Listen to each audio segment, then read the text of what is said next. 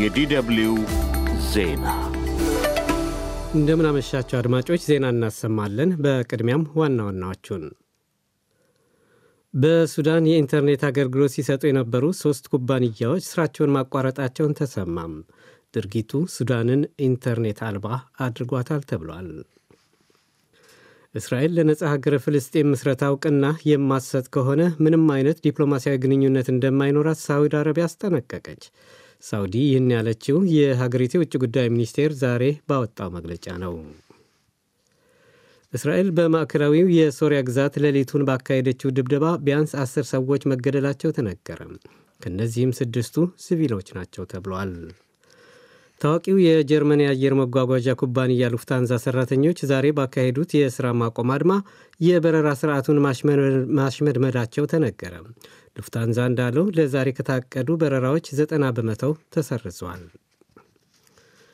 ሩሲያ ዛሬ ንጋት ላይ በዩክሬን ላይ ባዘነበችው የሚሳይልና የድሮን እሳት ቢያንስ አምስት ዩክሬናውያን መሞታቸውንና ከ30 በላይ መቁሰላቸውን የዩክሬን ባለሥልጣናት አስታወቁም። ዜና በዝርዝር በሱዳን የኢንተርኔት አገልግሎት ሲሰጡ የነበሩ ሦስት ኩባንያዎች ሥራቸውን ማቋረጣቸውን ተሰማም። ድርጊቱ ሱዳን ኢንተርኔት አልባ አድርጓታል ተብሏል። ከኢንተርኔት አቅራቢ ድርጅቶች ሁለቱ አርብ ዕለት ያቋረጡ ሲሆን ቀሪው አንደኛ ደግሞ ከዛሬ ጀምሮ ማቋረጡ ሲገለጽም ምክንያታቸው በተመለከተ ግን ዜናው ያለው ነገር የለም። የሀገሪቱ የዜና አገልግሎት ግን ለጉዳዩ የፈጥኖ ድራሽ ኃይሎች ተጠያቂ አድርጓል ሲል የዘገበው ሮይተርስ ነው።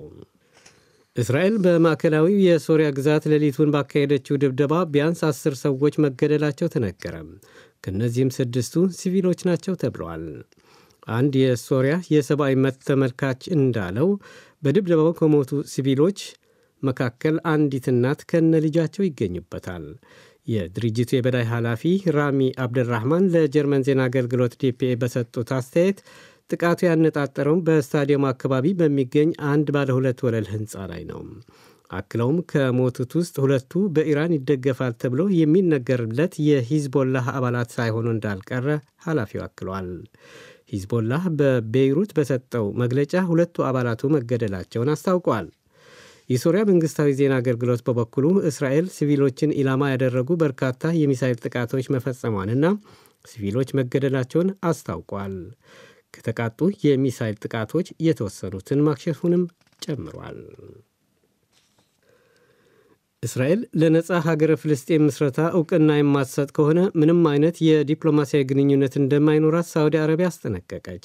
ሳውዲ ይህን ያለችው የሀገሪቱ ውጭ ጉዳይ ሚኒስቴር ዛሬ ባወጣው መግለጫ ነው። የሳውዲ ውጭ ጉዳይ ሚኒስቴር በመግለጫው እስራኤል ነጻ ሉዓላዊ ሀገረ ፍልስጤም እንዲመሰረት እውቅና የማትሰጥ ከሆነ ምንም አይነት ዲፕሎማሲያዊ ግንኙነት አይኖረንም ነው ያለው። መግለጫው አክሎም እስራኤል በፍልስጤማዊ ላይ እያካሄደች ያለውን ግድያ እንድታቆምና ጦሯም ከጋዛ ሰርቅ ጠጥ ይቅርታ፣ ይህን ነገር ደግሟለሁ። መግለጫው አክሎም እስራኤል በፍልስጤማውያን ላይ እያካሄደችው ያለውን ግድያ እንድታቆምና ጦሯም ከጋዛ ሰርጥ ጠቅልሎ እንዲወጣ ጠይቋል ሲል የዘገበው የጀርመን ዜና አገልግሎት ዴፒኤ ነው። ይህ ከቦን ከተማ የሚተላለፍላችሁ ዶቼ ቬለ ነው። ታዋቂው የጀርመን የአየር መጓጓዣ ኩባንያ ሉፍታንዛ ሰራተኞች ዛሬ ባካሄዱት የሥራ ማቆም አድማ የበረራ ስርዓቱን ማሽመድመዳቸው ተነገረ። ሉፍታንዛ እንዳለው ለዛሬ ከታቀዱ በረራዎች 90 በመቶው ተሰርዘዋል። በጀርመን የደሞዝና የተሻለ የሥራ አካባቢ ፈጠርልን የሚሉ የምድር ባቡር የአውቶቡስና የአየር መጓጓዣ ኩባንያ ሰራተኞች በተለያዩ ጊዜያት በሚያካሂዱት የሥራ ማቆም አድማዎች መደበኛ እንቅስቃሴውን እያወኩ ነው። ሰሞኑ በጀርመን በሚገኙ ከ80 በላይ ከተሞች የቀላል ባቡርና አውቶቡስ ኩባንያ ሰራተኞች ያካሄዱትን ተመሳሳይ አድማ የኢኮኖሚና ማኅበራዊ ሥርዓቱን ማወኩም ይታወሳል። የዛሬው የሉፍታንዛ የምድር ቴክኒካዊ ሰራተኞች አድማም በግምት ወደ አንድ ሺህ የሚሆኑ በረራዎች እንዲሰረዙ አስገድዷል ነው የተባለው። በዚህም ከመቶ ሺህ በላይ ተሳፋሪዎች ጉዞ አደናቅፏል። የሰራተኞቹ ማኅበራት አመራሮች አየር መንገዱ የተሻለ የደሞዝ ክፍያ ካላደረገ የሥራ ማቆም አድማውን እንደሚያራዝሙት አስጠንቅቀው ነበረ። በመሆኑም ዛሬ የተጀመረው የሥራ አድማ እስከ ነገ ሐሙስ ጠዋት እንደሚቀጥል የጀርመን ዜና አገልግሎት ዴፒኤ ዘግቧል። በተመሳሳይ ዜና በሺዎች የሚቆጠሩ የስፔን ገበሬዎች ዛሬ በትራክተሮቻቸው መንገድ በመዝጋት ታላቅ የተቃውሞ ሰልፍ አድርገዋል። ሁለተኛ ቀኑን በያዘው የተቃውሞ ሰልፍ ገበሬዎቹ በርካሽ ዋጋ የሚገቡ የእርሻ ምርቶችንና አካባቢ ጥበቃን አስመልክቶ በአውሮፓ ሕብረት የወጣውን ድንጋጌ ተቃውመውታል። ተቃውሞው በመላ ሀገሪቱ በሚቀጥሉት ቀናትም ተጠናክሮ እንደሚቀጥል የሰልፉ አስተባባሪዎችን ጠቅሶ አዣንስ ፍራንስ ፕረስ ዘግቧል። ሩሲያ ዛሬ ንጋት ላይ በዩክሬን ላይ ባዘነበችው የሚሳይልና የድሮን እሳት ቢያንስ አምስት ዩክሬናውያን መሞታቸውንና ከ30 በላይ መቁሰላቸውን የዩክሬን ባለሥልጣናት አስታወቁም። ሩሲያ ዛሬ ያካሄደችው የተፋፋመ የተባለለት ጥቃት አንድ ስማቸው ያልተጠቀሰ የአውሮፓ ህብረት ከፍተኛ ባለሥልጣን በኪየቭ ከተማ ውስጥ ህብረቱንና ምዕራባውያን ሀገራት ለዩክሬን የሚያደርጉትን ወታደራዊ ድጋፍ ለማጠናከር እየመከሩ ባሉበት ነው ተብሏል። በዋና ከተማዋ ኪየቭ ለረዥም ሰዓታት በተካሄደ የድሮንና የሚሳይል ጥቃት በአንድ ሰማይ ጠቀስ የመኖሪያ ቤት ህንፃ በደረሰ ከፍተኛ ቃጠሎ አራት ሰዎች መሞታቸውን የኪየቭ ባለሥልጣናት አስታውቋል። በሌላ አካባቢም አንድ መገደሉን በማከል የዩክሬን ፕሬዚዳንት ቮሎዶሚር ዜሌንስኪ በበኩላቸው በማኅበራዊ ትስስር ገጻቸው ጸረ ሀገራችን የሆነችው ሩሲያ ሌላ የተፋፋመ ጥቃት ፈጽማለች ማለታቸውን አዣንስ ፍራንስ ፕረስ ዘግቧል። በተመሳሳይ ከግንባር በመቶ ኪሎ ሜትሮች ርቀው በሚገኙ የሀገሪቱ ምዕራባዊ የልቪቭ ግዛት በሚሳይልና በድሮኖች ሲደበደቡ መዋላቸውን ለማወቅ ተችሏል። አንድ የዩክሬን ወታደራዊ አዛዥ እንዳሉት ሩሲያ በጥቃቱ 20 ድሮኖችን ያሰለፈች ሲሆን 44 የተለያዩ ሚሳይሎችም ተኩሳለች። ከእነዚህም ውስጥ 15 ድሮኖችን መትተው መጣላቸውንና 29 ሚሳይሎችን ማክሸፋቸውን ወታደራዊ አዛዡ ተናግረዋል። እንደ ጎርጎሮሳውያን አቆጣጠር ከየካቲት 2022 ጀምሮ በሩሲያና ዩክሬን እየተካሄደ ባለው ጦርነት በድምሩ ቢያንስ ከ10 ሺህ በላይ ሲቪሎች ሲቪል ዩክሬናውያን መገደላቸውን ዘገባዎች ያመላክታሉ። እንደ ጎርጎሮሳውያን አቆጣጠር በ2015 በፈረንሳይ ዋና ከተማ ፓሪስ ለተፈጸመ የሽብር ጥቃት ተጠያቂ ነው የተባለው ግለሰብ ከቤልጅየም ለፈረንሳይ ተላልፎ ተሰጠ። ሳላህ አብዱሰላም በፓሪስ 130 ሰዎችን የገደለውን የሽብር ጥቃት ጥፋተኛ ተብሎ የፓሪስ ፍርድ ቤት እንደ አውሮፓውያን አቆጣጠር በ2022 ዕድሜ ፍታህ ተፈርዶበት ነበረ።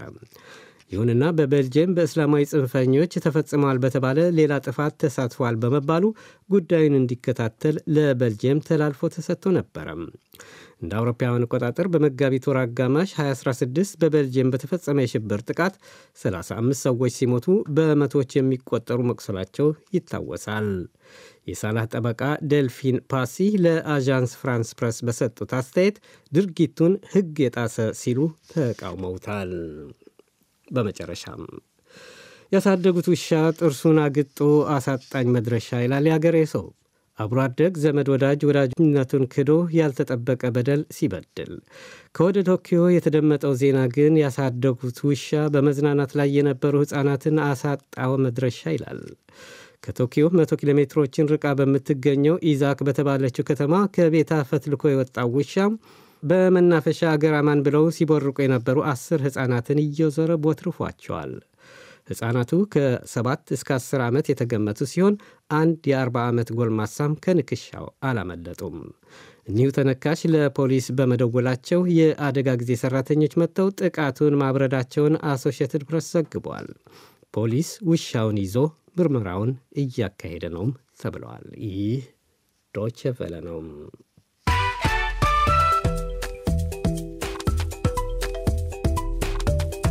አድማጮች ዜናውን ለማጠቃለል ዋና ዋናዎቹን አንዴ በድጋሚ ላስታውሳችሁ። ሱዳን የኢንተርኔት አገልግሎት ሲሰጡ የነበሩ ሦስት ኩባንያዎች ሥራቸውን ማቋረጣቸውን ተሰማም። እስራኤል ለነጻ ሀገረ ፍልስጤም ምስረታ እውቅና የማትሰጥ ከሆነ ምንም አይነት የዲፕሎማሲያዊ ግንኙነት እንደማይኖራት ሳውዲ አረቢያ አስጠነቀቀች። ሳውዲ ይህን ያለችው የሀገሪቱ የውጭ ጉዳይ ሚኒስቴር ዛሬ ባወጣው መግለጫ ነው። እስራኤል በማዕከላዊ የሶሪያ ግዛት ሌሊቱን ባካሄደችው ድብደባ ቢያንስ አስር ሰዎች መገደላቸው ተነገረ። ከእነዚህም ስድስቱ ሲቪሎች ናቸው። ታዋቂው የጀርመን የአየር መጓጓዣ ኩባንያ ሉፍታንዛ ሠራተኞች ዛሬ ባካሄዱት የሥራ ማቆም አድማ የበረራ ሥርዓቱን ማሽመድመዳቸው ተነገረ። ሉፍታንዛ እንዳለው ለዛሬ ከታቀዱ በረራዎች ዘጠና በመቶው ተሰርዘዋል። ሩሲያ ዛሬ ንጋት ላይ በዩክሬን ላይ ባዘነበችው የሚሳይልና የድሮን እሳት ቢያንስ አምስት ዩክሬናውያን መሞታቸውን ተነገረ። ከ30 በላይ ደግሞ ቆስሏል ነው የተባለው። ዜናው በዚሁ አበቃ።